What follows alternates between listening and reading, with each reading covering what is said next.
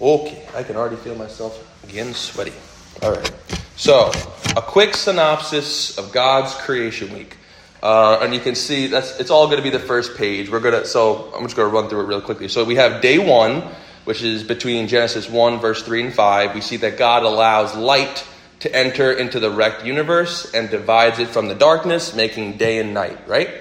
We have on day two, uh, at Genesis one verse six through eight, we have God creating a firmament uh, in the midst of the waters, dividing them below and above. Uh, and uh, of the of the firmament, and he calls that firmament heaven. So now, if you can just use your imagination with me real quick, imagine because this is what the universe was like. The whole universe was submerged in water, and there was darkness. Right? There was no light. The first day, God makes light; He separates it, but the, still the universe is submerged in water.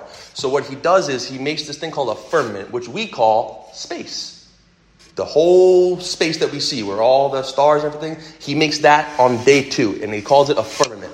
And way, way, way, way, way below the firmament, he has water. And way, way, way, way, way above the firmament, there's water. So there's water, there's the firmament, which we call space, and then there's water below.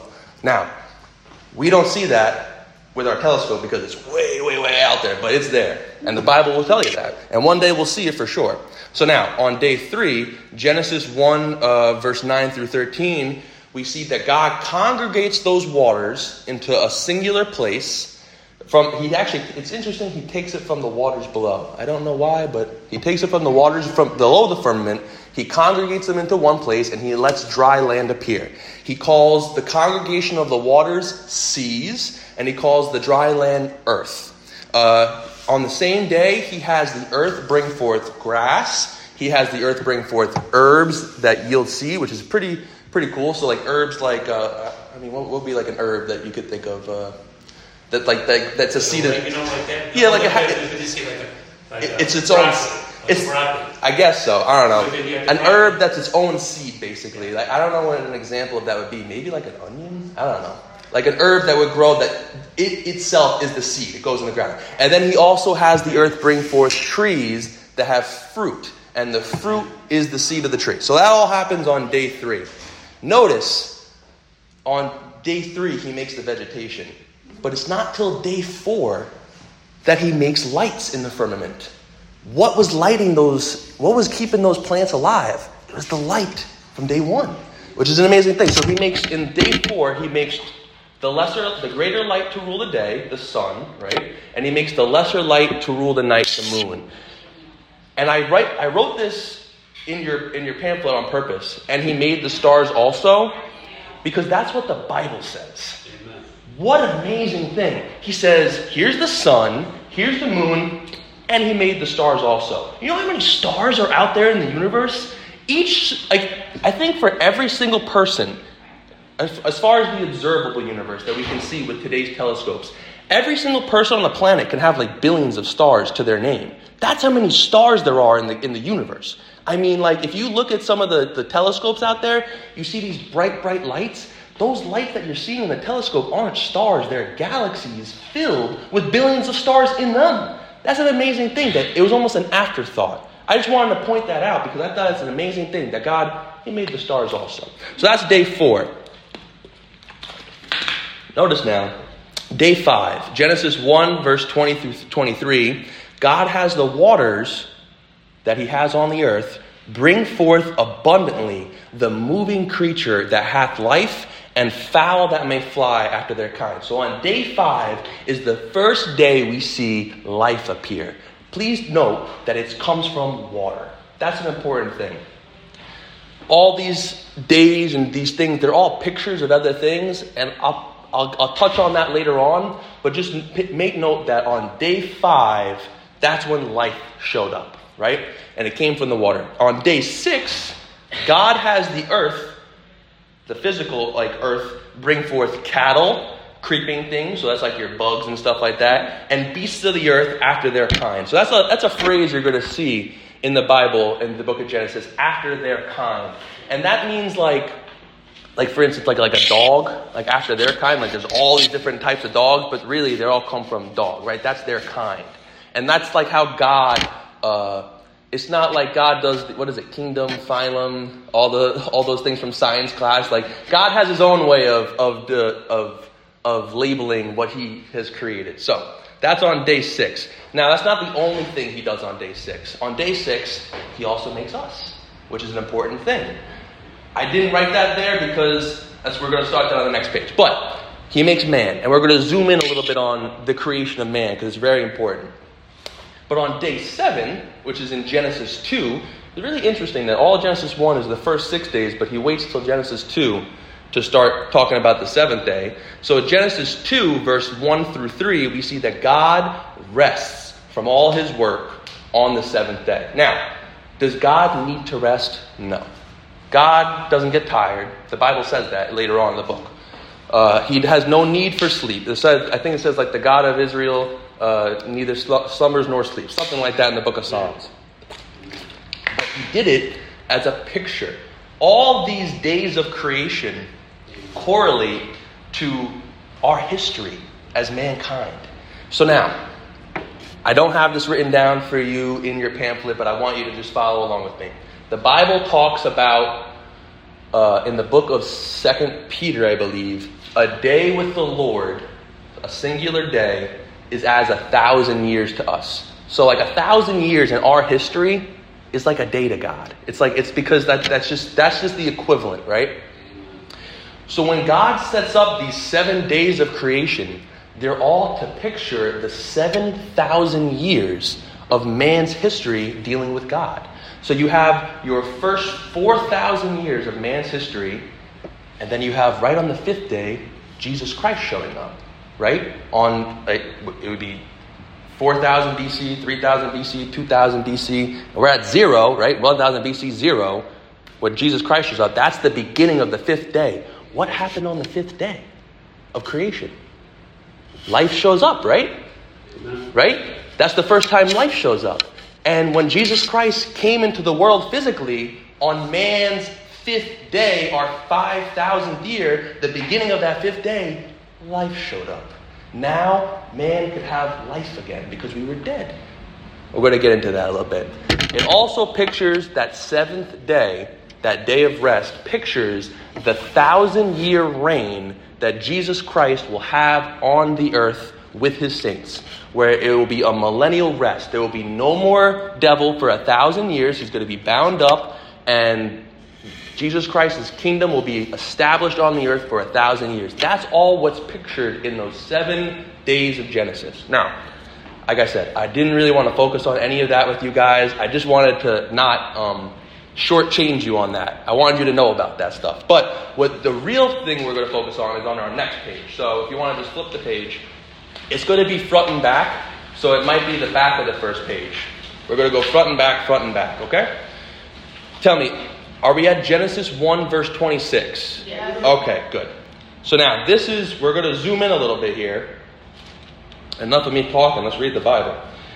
We're going to zoom in a little bit here on man's creation. So now, watch this. And God said, in verse 26, Let us make man in our image after our likeness, and let them have dominion over the fish of the sea, and over the fowl of the air, and over the cattle, and over all the earth, and over every creeping thing that creepeth upon the earth.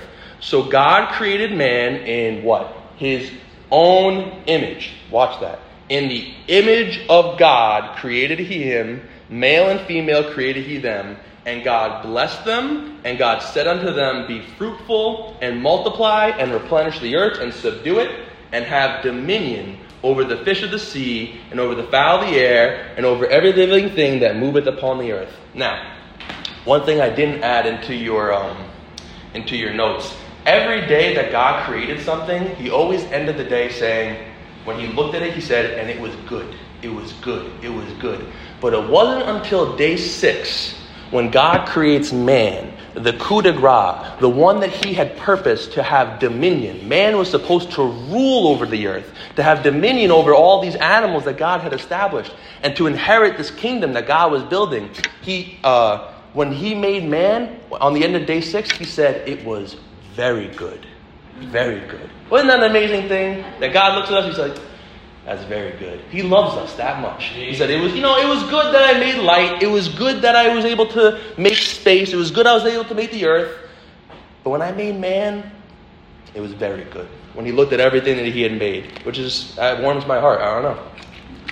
God loves us that much. Now, notice though, there's two things that God does. He makes man in his image and in his likeness.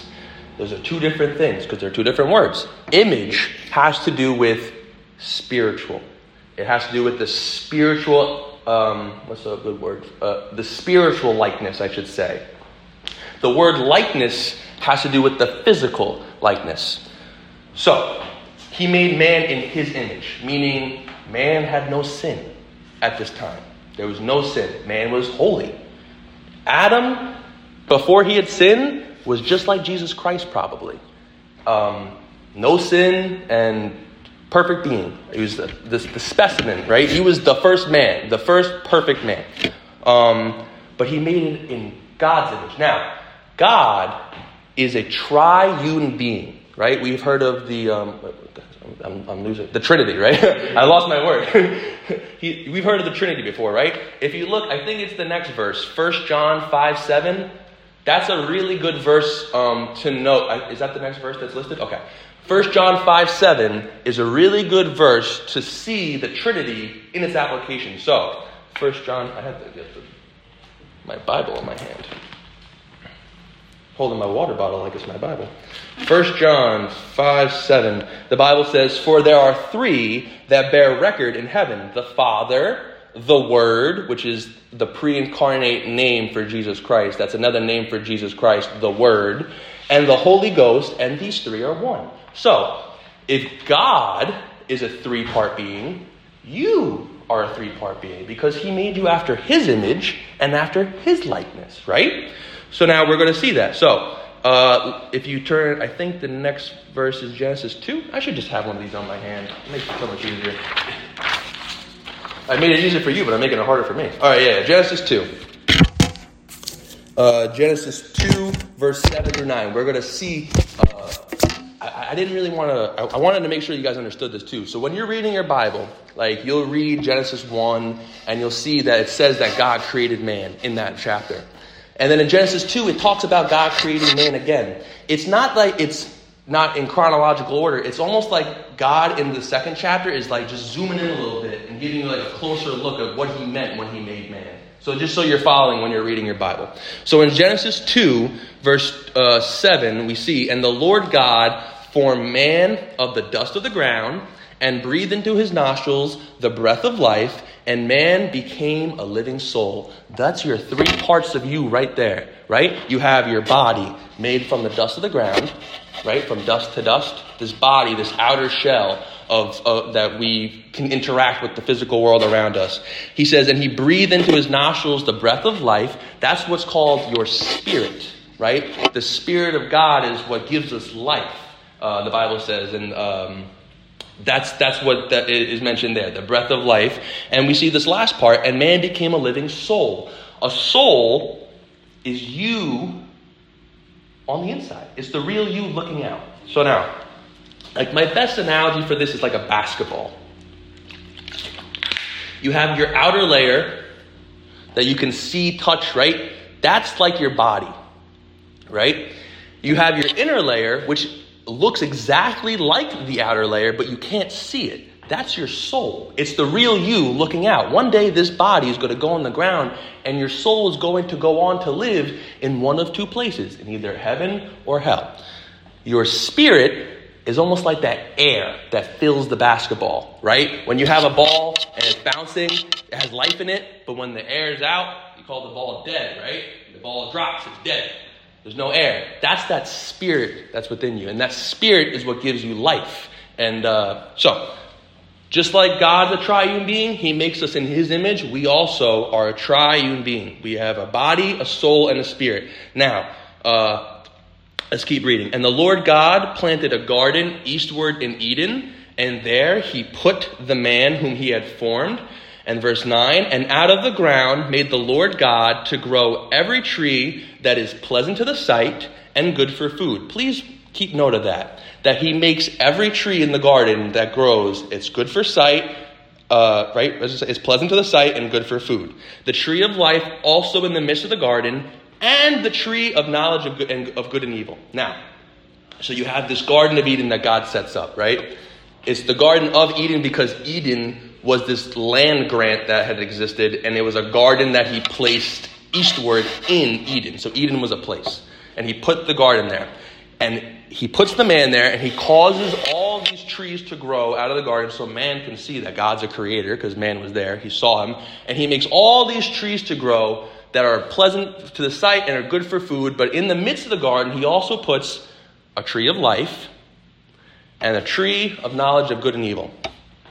Uh, the next verse that I have mentioned, I just wanted to show you as a cross reference. is in the First Thessalonians 5.23.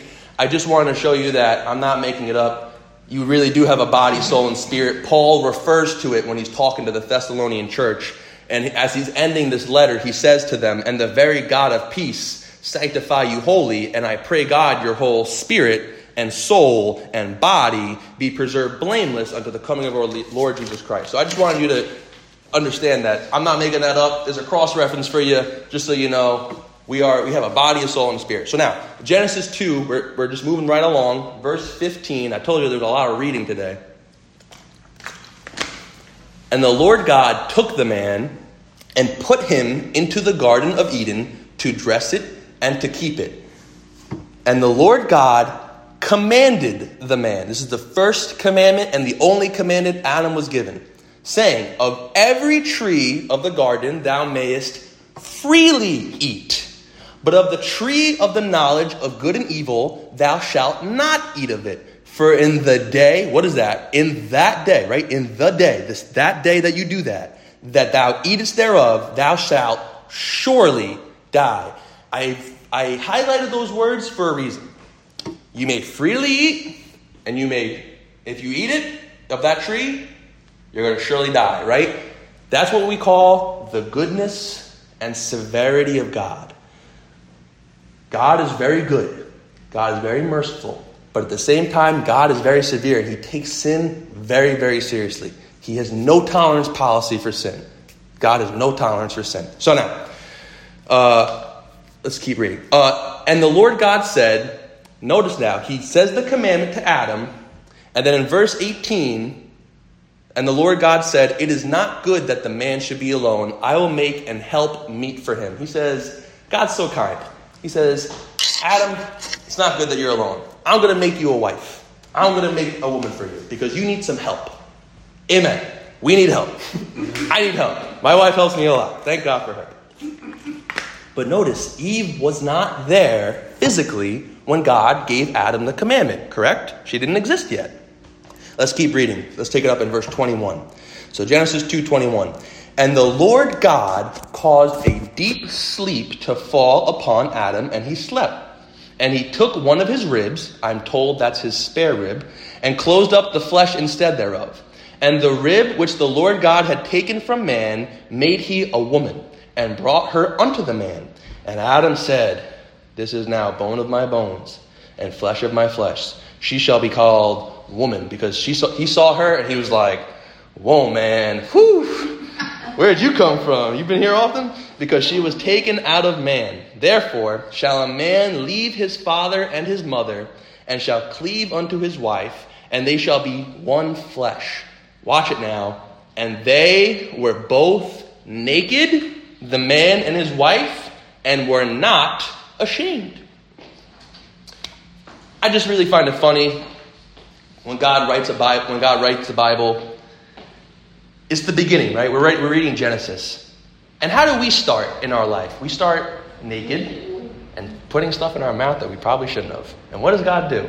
He starts the Bible talking about some naked people putting stuff in their mouth like they shouldn't. I just thought that was pretty funny, right? Like God, know, God's got us pegged down to a science, man. He just knows us so well because He made us. Mm.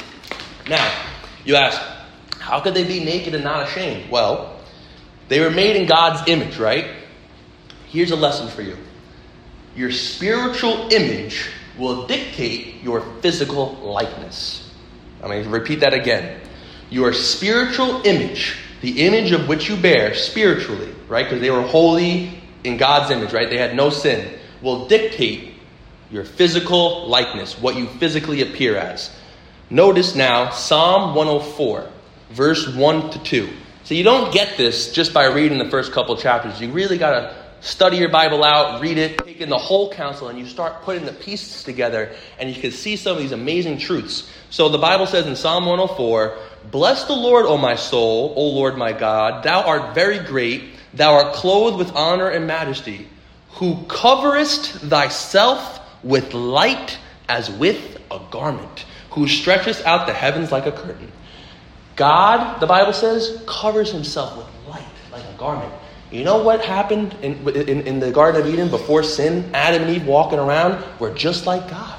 They were made in his image, in his own likeness.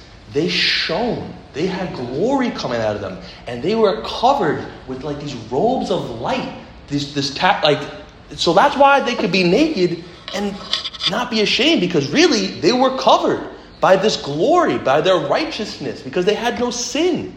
Now, I wish that the Bible stop right there in Genesis 2. Because Genesis 2 is a pretty good picture. But Genesis 3, man, Genesis 3 has to come along because the serpent has to come in. Now, you might say, why? Why, why did God, we're going to read Genesis 3 next, but why did God allow the devil into paradise? It's a simple question. He had to give man free will. Man had to be able to choose God. God doesn't want autonomous robots that love him just because he programmed them. He wants a people to love him for who he is. Right? Wouldn't you want your kids to love you because you love them and because you've done all this stuff for them and you want them to love you for you, not just because you program them like a robot? So God had to allow the devil into the garden to give man a choice. You either go to obey me and follow me, or you're not. So then we pick it up with Genesis 3. We're going to read verse 1. We're going to slow down here a little bit because I really want to zoom in on these verses. The devil doesn't want you to know these things. The devil does not want you to know these things. Now, watch it now. The first introduction of, of, of the devil, Genesis 3, verse 1. Now the serpent, that's his name, was more subtle than any beast of the field which the Lord God had made. What an introduction. God says, Listen, guys, the serpent, he's subtle. He's subtle. He comes in real low. He ain't coming with a, with a pitchfork and horns. He's coming with a nice suit. He's coming with a big smile, and he's going to come right up your way. And what does he say? And he said, he said unto the woman, Yea. The first word out of his mouth, positive. Positive. He comes at you with positive things. Listen, if I could tell you one thing when you read your Bible, it might not make you feel better right away. It's a really negative book. I'd say probably like three quarters of the book is negative. It's against you because we need to be reproved because we need because we have sin in us. But God does that for our better. But the devil comes in nice and smooth. He comes in with a positive attitude. He says, Yea, hath God said, that's always going to be his first line of attack. This is a precedent here. When you see something first in the Bible, God is setting a precedent. And the first precedent for the devil's attack, questioning what God said. Always, always, always, always.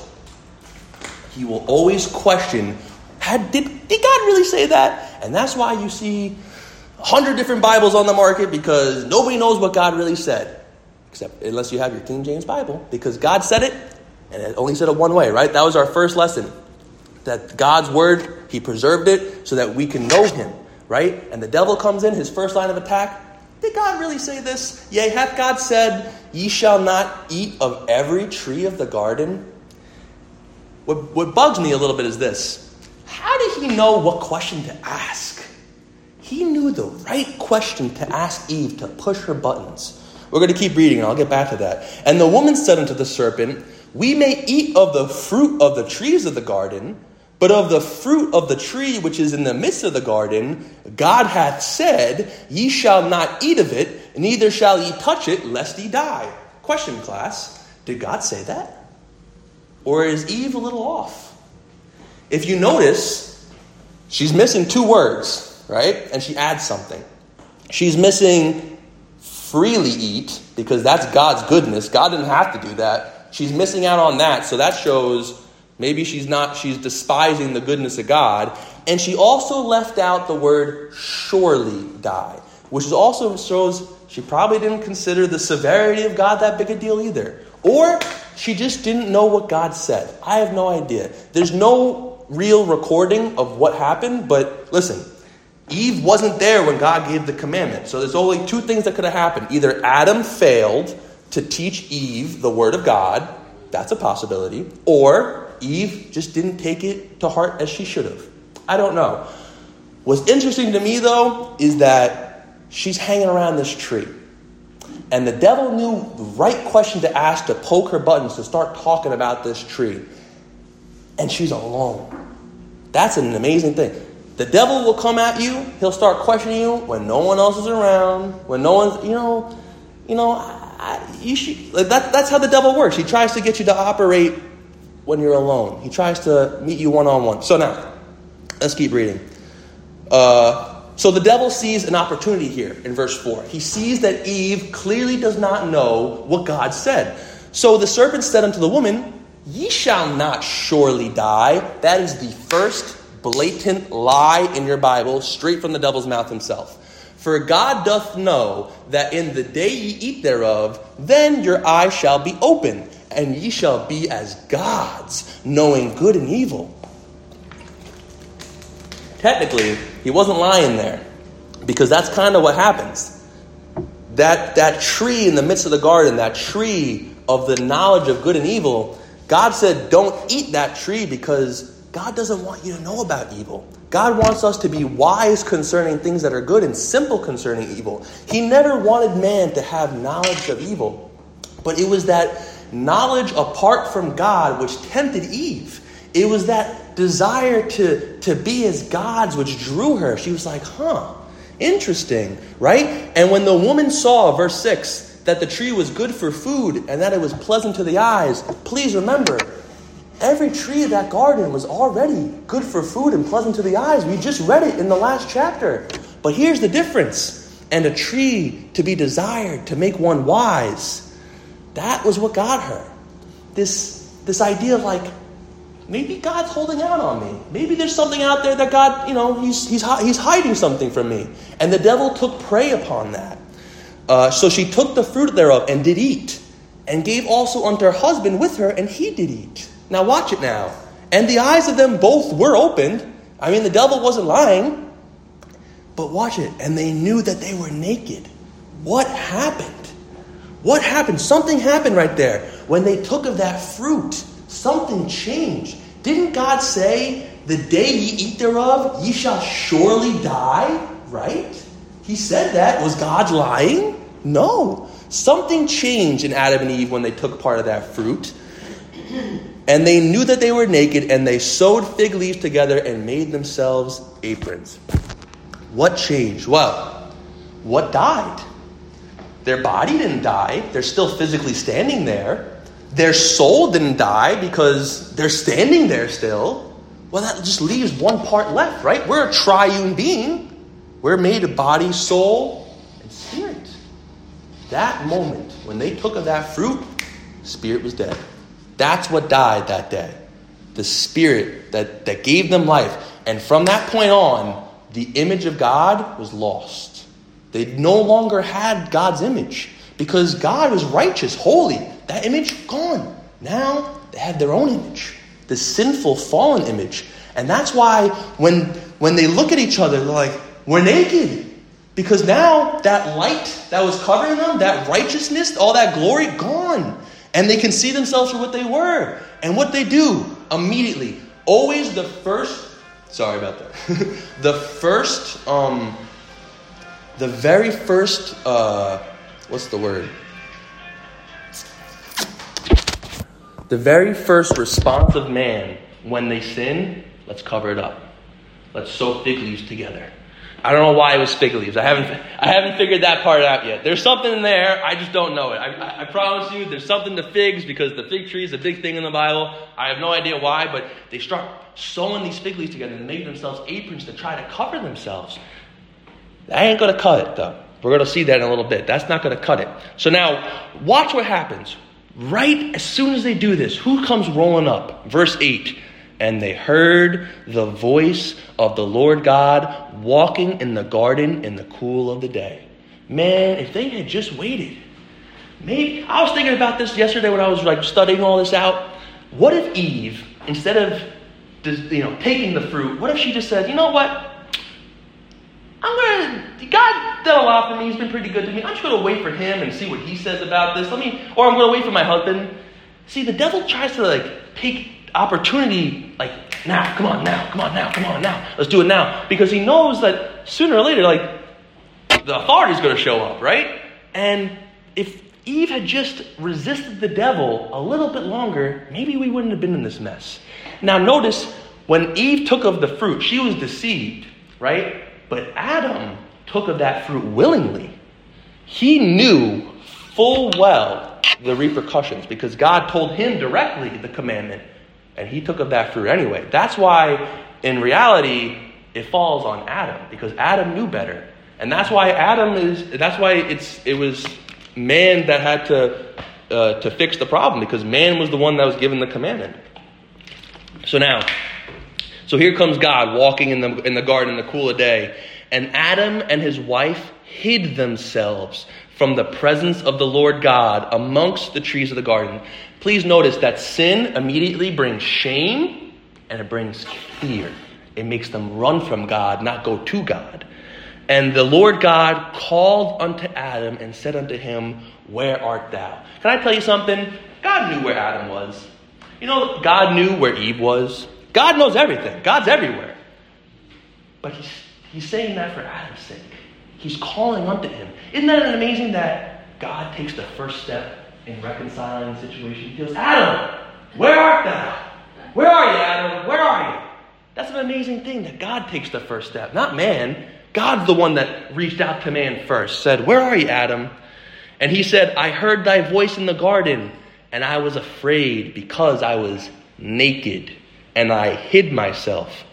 And he said, Who told thee that thou wast naked? Hast thou eaten of the tree whereof I commanded thee that thou shouldst not eat? Now, I didn't want to keep going with these verses because I, honestly, I, I, could read all of Genesis 3 with you because it's a beautiful picture. But from this point, from I think verse uh, 12, um, where are we? Yeah, from verse 12 to 19, if you want to read it on your own time in the Bible, you have the blame game, right? You have God says, Didn't I tell you not to do this? And Adam goes, Well, the woman that you gave me, she gave it to me and, and I ate thereof. And the woman goes, Well, the serpent beguiled me, so I ate thereof. And then the serpent looked around and there's no one else to blame, so he was like, Ah, crap. so the serpent was the one that, uh, so they each got blamed, right? And they each had consequences for their sin. And you see that in verse 12 through 19. So, like, for instance, like, the serpent was then forced to be on his belly and to eat dust the rest of his life. The woman was supposed to have um, la- uh, their labor and conception was going to be painful from that point on, and they were going to have to be a servant to their husband. And the husband, the, the man, was supposed to till the ground for the rest of his life. I mean, he, Adam hadn't had to till the ground beforehand. The garden was, was perfect. There was no sin. He was able to take fruit off the tree and eat it as much as he wanted. But now, because of sin, God says, You're going to toil in that dirt from whence you came until the day you die, and you go back to that dirt.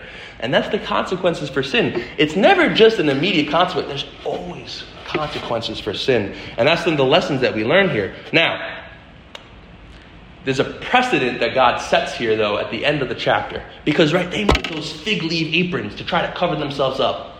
Let's look it up in Genesis 3. We're going to go in verse 21. God says, That's not going to be enough for me, guys.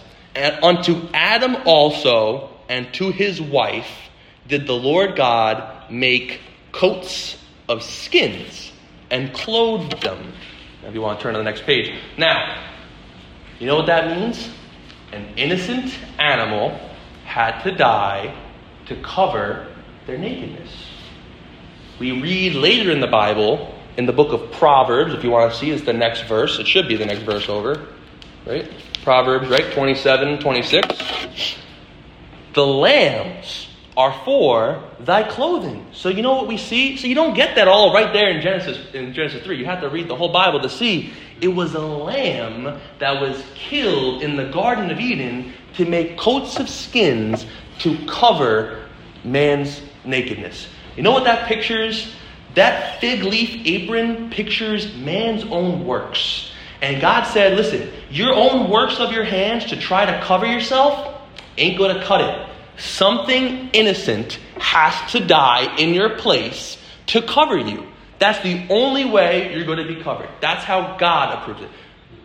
We're going to see the lesson. We're going to see the application of that in a little bit. So now, we go later in the book of Genesis to Genesis chapter 5. Next lesson, I think we'll spend some time in Genesis 4, but I just want you to see this. So, in the book of, throughout the Bible, you'll see these different uh, times where there's like um, genealogies listed, basically.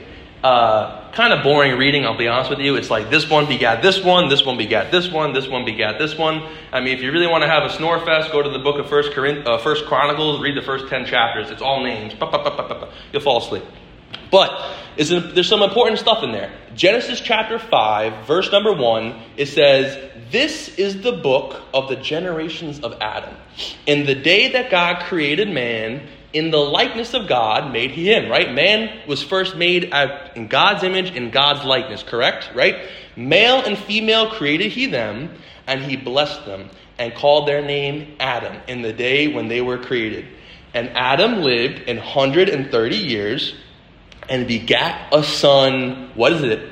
In his own likeness, after his image, and called his name Seth. And the days of Adam, after he had begotten Seth, were 800 years. And he begat sons and daughters. And all the days that Adam lived were 930 years, and he died. Listen, this is a very important thing. Notice that.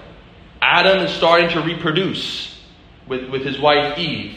But the son that they bear is no longer in God's image because that image is gone. Spiritually, they are wrecked. They are, they are now have a sin nature. Adam's reproducing in his own image, this fallen image. And because of that, we look like what we do now. We are, we are in Adam's likeness, this flesh. It's because of Adam. We have inherited, because of our birth, our first birth, we have inherited Adam's image. We are sinners by nature, by birth, and we have also inherited his likeness. We look like him, right? So now, notice that last three words that I had highlighted there. And he died. If you were to go to your Bible and go through the rest of Genesis chapter 5, you'll read stuff like this. You'll read this one, uh, like Seth, you know, he lived so long, he had a son uh, at this age, you know, it's like it's almost like following the same pattern. He lived to be this long, he begat sons and daughters, and he died. And you see that over and over and over and over. And he died, and he died, and he died, and he died, and he died. Please notice that all that takes place in Genesis chapter 5. 5 in the Bible represents death. 5, if you, you'll follow that number throughout the Bible. There's numbers that have meaning in the Bible. 5 generally pictures death. So you have Adam bearing kids in his own likeness, and he died, and he died, and he died, and he died, and he died. I just wanted to make it evidently clear that all of Adam's descendants die. I'm sorry I'm saying that so much, but it's very important. Okay. So now, Romans 5, verse 12. Wherefore, as by one man, Adam, right, sin entered into the world, and death by sin. And so death passed upon all men, for that all have sinned. Hey, that's us, right? We all die.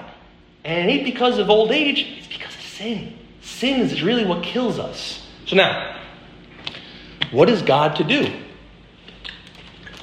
You have Adam reproducing a race that's going to die. They're covered in sin. There's a separation now. God had to kick Adam and Eve out of the garden because of their sin, lest they were able to take of the fruit of the tree of life because he didn't want them to live forever. And he says, What am I going to do? I mean, God already had the plan figured out before he made man, but I'm just, I'm just, you know, I'm, I'm, I'm perusing here. So, what does God do? He sends the image of God back to men. What do I mean by that? The image of God is Jesus Christ. Okay. I'm going to show you a verse for that. It's 2 Corinthians chapter 4, verse 4. Follow with me. In whom the God of this world hath blinded the minds of them which believe not, lest the light of the glorious gospel of Christ, who is the image of God, should shine unto them. I also listed there other mentions for you because I just physically couldn't fit it on the paper. But if you want to look those up, those are two other mentions talking about Jesus Christ being the image of God. If you wanted to see who God was, you would just look at Jesus Christ. Like you want to see his holiness, his righteousness, like that was the express image of his person. If you look at Jesus Christ, you're looking at God straight in the face. So what does he do? He has to send the image of God back to man, but this time he sends him in the likeness of men. Because it was man that messed up, right? Man messed up. Adam messed up. It had to be a man that fixed the problem. So now, we'll read this in Galatians 4. Galatians 4, we're almost there. We're, we're around in the corner. Galatians 4, verse 4. But when the fullness of time was come, God sent forth his Son, watch it now, made of a woman, made under the law, to redeem them that were under the law, that we might receive the adoptions of sons. You see, the virgin birth served a couple purposes. One, it was a sign for Israel. It was a sign that their Messiah was coming. A virgin was going to conceive. That's a pretty miraculous thing, right? A virgin conceiving without having intercourse. That's an amazing thing. But even more so, it was God's way of circumventing what Adam had messed up. You see, Adam's seed, right? His seed was corrupted. So when he bore a son, because the seed was corrupted, that son was in his image and in his likeness. God was born of a virgin. He wasn't born, Jesus Christ was born of a virgin. He wasn't born through Adam's seed, it was God's seed. Meaning, he was in the likeness of flesh, right? God, it says in the book of uh, second, I think Second Timothy three, God was manifest in the flesh, but it wasn't the same flesh that we have because it wasn't corrupted by sin. He didn't. God, Jesus Christ, did not come from Adam's loins physically, like the seed because he came from God, but he was born of a virgin. I just want you to see that that's an important thing. Like the Virgin Mary, like her being a virgin is such an important aspect because that proves that he was born without sin, is what I'm saying. Because if you were born from a man, like I was born from my father, like you were born from yours, we've inherited sin from our fathers through the seed. That's where the sins passed.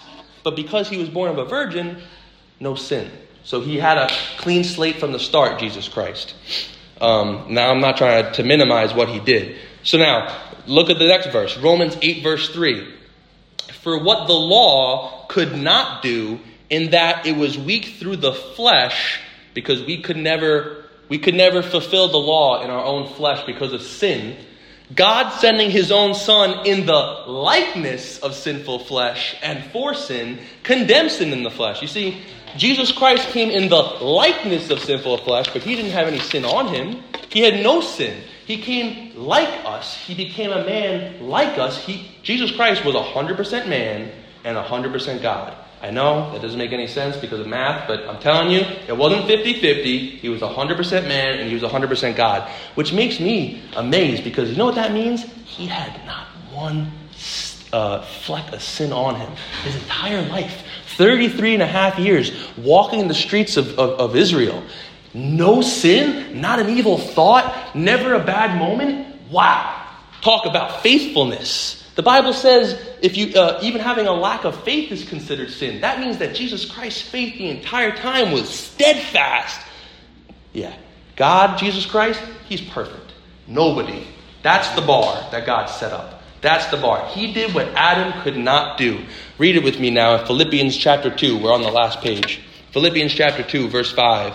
Let this mind be in you, which was also in Christ Jesus, who being in the form of God, thought it not robbery to be equal with God, but made himself of no reputation, and took upon him the form of a servant and was made in the likeness of men, right? And being found in fashion as a man, he humbled himself and became obedient unto death, even the death of the cross. Wow. Amen. Thank you. Hallelujah. Jesus Christ goes right there. Because the Son of God became the Son of Man so that the sons of men might be the sons of God. Wow. What an amazing thing. Now, I want to just zoom in a little bit on that, that phrase, right? The death of the cross. You know, I have it listed here. There's in each one of the Gospels, it mentions this. And I have them all listed just for your own reference, but I want to read Mark 15, verse 24. When Jesus Christ was being led to be crucified, it says in verse 24, and when they had crucified him, they parted his garments, casting lots upon them what every man should take. And if you were to follow the other mentions I have listed there, you see the same thing mentioned in the other three Gospels. You know what that means? Jesus Christ was naked on that stick. He was naked on that cross. Why? Because he was in the place of us. What happened when Adam and Eve sinned? What were they? They were naked, they were ashamed. And Jesus Christ took our place on the cross and he bore the shame. The Bible says in the book of Hebrews, he was he despised the shame. He thought less of it because of the joy that was set before him because he saw in the future, if I can go through this, I will be able to bring many sons unto glory. I'll be able to redeem mankind. So he thought less of the shame. But I just want you to see the, the picture that he was naked on that cross. There wasn't a loincloth. They draw that for modesty. He was naked on that cross for six hours in our place. Just like Adam was naked because of sin. But Jesus Christ had no sin. You see the dichotomy, the juxtaposition of this beautiful picture that God creates. So now, follow with me now. So, what does God want us to do? He wants us to have that image back because we lost that image. How do we get that image back? The Bible says right there in John, in the first chapter of John, verse one, uh, chapter one, verse twelve. But as many as received him, that's it, man. That's as simple as it is. Receiving him. To them gave he power to become the sons of God even to them that believe on his name, which were born not of blood, nor of the will of the flesh, nor of the will of man, but of God. You know what God wants you to do? He wants you to have a second birth. Your first birth into Adam led you right into sin. We all, we're, here because of our first birth, right? Our first birth, we're born in Adam's image and in his likeness. God says, you know what you have to do? You have to receive my son so I can give you a second birth. So you can be what the Bible calls in the book of John, born again.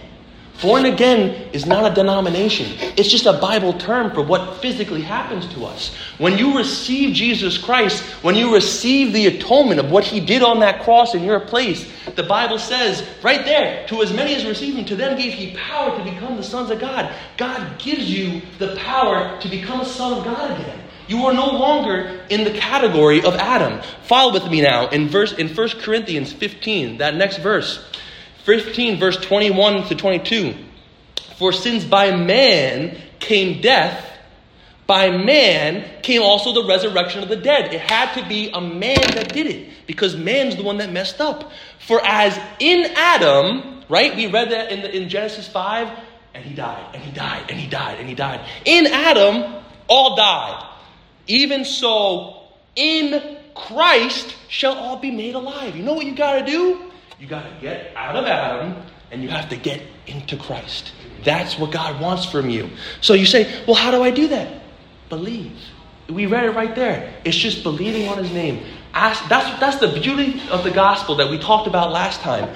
The simple and free gift of God's salvation offered to man by faith. All you got to do is receive it by faith. He says, I did the work for you. I was able to live sinlessly. I fulfilled the law. I was on the cross. I took your place. And now all you have to do, just receive me. Receive what I had done for you. And you say, Is that simple? It's that simple. The Bible says, For whosoever shall call upon the name of the Lord shall be saved. Period. Period. There's no more common. There's no like hidden thing. This is what's called the gift of God. It's a gift. You can't earn a gift, it's freely given. That's grace. That's God's unmerited favor towards us. One amazing thing. Now, watch it now. I want you to pay attention now. So, now, if you have done that, I have no idea your hearts. I can't see inside your heart. Only God knows your heart. One day you will stand before God, mano a mano, eyeball to eyeball, and He will he, He'll know if you've received His Son. That's all He requires. Like I said, the fig leaf apron ain't going to cut it. It had to be a lamb that was slain to cover you. And even more than that, the lamb that was slain on Calvary doesn't just cover your sin. The Bible says in the book of John, He takes them away. He takes away the sin. He cleanses you from all of your sin in His blood once for all, forever. Wow. Praise God. What an amazing thing. If you have received that, if you have asked Jesus Christ to be your personal Savior, that's something you have to do with Him on your own time, whenever you want. We can be here afterwards to talk to you. What that means, if you've done that, then God has given you His image back inside of you, that spirit that was dead, right? Because when Adam sinned, that spirit died. The Bible says, and you, in the book of Ephesians, chapter 2, verse 1, the Bible says, and you had to quickened who were dead in trespasses and sins. Quickened means made alive. He says, when you receive Jesus Christ, that Holy Spirit of God, the Spirit that dwelt inside Jesus Christ, comes inside of you and He quickens, He makes alive, just like when Adam, right, when he breathed into his breath, into his nostrils, the breath of life, that same breath of life comes right back. And that Holy Spirit comes inside you and quickens your dead spirit, and you are now a new creature in God's eyes. In God's eyes, you're a son just like Jesus Christ. When He sees you, He sees the image of God. He sees right through you, He sees Jesus Christ spiritually. Now, we said it before image the image, I'm sorry, we're, we're wrapping it up here. The image dictates the likeness, right? The spiritual dictates the physical. Well, because we have that fallen image, but one day, if you have this, the image of God back inside of you, you're going to bear his likeness too, right? The Bible says, we're ending it here, in 1 John 3 Behold, what manner of love the Father hath bestowed upon us, that we should be called the sons of God. Therefore, the world knoweth us not, because it knew him not. Beloved, watch it now. Now, right now, are we the sons of God. Listen, if you've accepted Jesus Christ right now, you are a son of God. Nothing's going to change physically to you, but everything's going to change spiritually for the rest of eternity. If you've accepted Jesus Christ, He comes in, He seals you, and He changes you forever and ever and ever. And, if and He makes you a son. So now, now are you the sons of God. But, and it doth not yet appear what we shall be, but we know that when he, meaning Jesus Christ, shall appear, we shall be like him, for we shall see him as he is. Now, I didn't um, include these last mentions because I, I was trying to consolidate the paper for you guys because I didn't want it to be too long. But I do want to go to that last portion of Scripture right there in Second Corinthians. You can look it up on your own time. But I, I just wanted to read this to you because it's an amazing thing. What I'm trying to say is one day, if you've accepted Jesus Christ, you have his image, one day you will bear his likeness. You will look just like Jesus Christ. What an amazing promise. You're going to have a body that doesn't have pain no more soreness. You're never going to be tired. You're going to be able to travel at the speed of light. Like all these amazing promises. You'll never die. You'll never have pain. There'll be no more sorrow. All these are promises laid out in the Bible, and you'll have this what the Bible calls this new body, right? And I, you can look these up on your own time. Those last, um, like Philippians uh, three verse twenty to the twenty-one, talks about uh, him transforming our vile body like unto his glorious body. But I wanted to read you this. In 2 Corinthians 5, verse 1, it says, For we know that if our earthly house of this tabernacle, that's this body right here, were dissolved, we have a building of God, an house not made with hands, eternal in the heavens. For in this, this body, when he's talking about this tabernacle, he's referring to our body of clay, this body of flesh that we live in right now. For in this we groan earnestly desiring to be clothed upon with our house which is from heaven. If so be that being clothed we shall not be found naked. For we that are in this tabernacle do groan, being burdened, not for that we would be unclothed, but clothed upon, that mortality might be swallowed up of life. Listen, what I'm saying is this. If you've accepted Jesus Christ, you are promised a brand new body that's going to be able to go on forever and ever and ever, just like Him. You'll bear His likeness, but you need His image first. Okay? All right. we'll start. We'll, end with, with a word of prayer, and then we'll be able to talk. If you guys have any questions, Lord, we thank you for this time, this space. Lord, we thank you, Lord, for just doing what we could not. Lord, thank you for coming down, Lord, condescending to men, Lord, and Lord, just uh, fulfilling the law, Lord, just, um, Lord, giving us all these promises, Lord, a hope of eternity, Lord, by simple faith in you, Lord. And just pray for these people now, Lord, they might just uh, be able to receive this. Lord, I pray you might strengthen them as they go in their day. Lord, thank you for this time. In Jesus' name, amen.